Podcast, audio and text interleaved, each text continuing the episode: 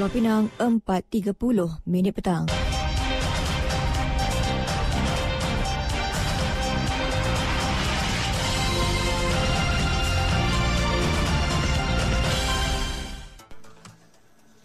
Warta Mutiara bersama-sama Sharmila Rastam. Assalamualaikum. Salam Malaysia Madani.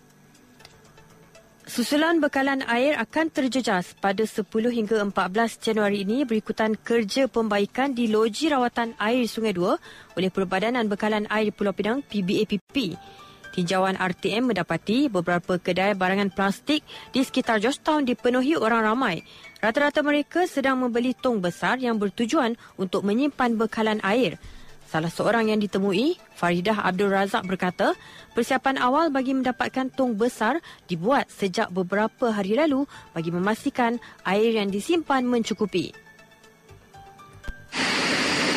Okey, setakat ni saya dah beli lima tong ayam besar. Dah berapa kedai plastik saya pergi dah. Alhamdulillah dah dapat dah semua. Dan dah mula simpan air dalam sikit-sikit. Seramai 590,000 pengguna air yang berdaftar di negeri ini bakal berdepan gangguan bekalan air sepanjang tempoh berkenaan. Orang ramai dinasihatkan supaya menanam sayur-sayuran sendiri di rumah sekaligus menjadikan aktiviti sihat itu sebagai azam baharu tahun 2024. Saranan itu disuarakan Persatuan Pengguna Pulau Pinang CAP.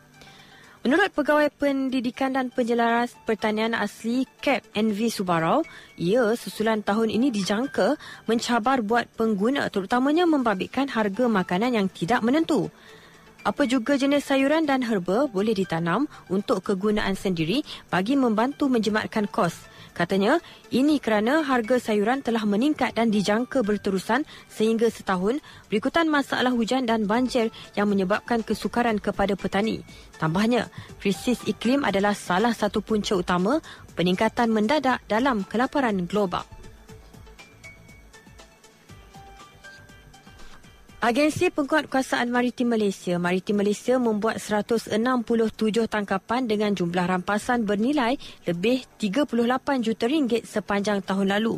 Ketua Pengarah Maritim Malaysia, Laksmana Maritim Datuk Hamid Muhammad Amin berkata, pihaknya mencatatkan prestasi cemerlang pada tahun 2023 dengan jumlah 14,980 hari operasi dijalankan di laut. Menerusinya, Maritim telah melakukan 180,000 pemeriksaan voice, sighting, radar dan 43,676 penggeledahan membabitkan 1,211 tangkapan atau rampasan atas pelbagai kesalahan. Angka itu sekaligus mencapai indikator pencapaian utama KPI yang disasarkan Kementerian Dalam Negeri KDN. Tambahnya, Tiga teras menjadi fokus Maritim Malaysia tahun ini dalam memastikan setiap tugasan mencapai sasaran dan matlamat. Dari sungai hingga ke segara, Palestin pasti merdeka. Sekian Warta Mutiara.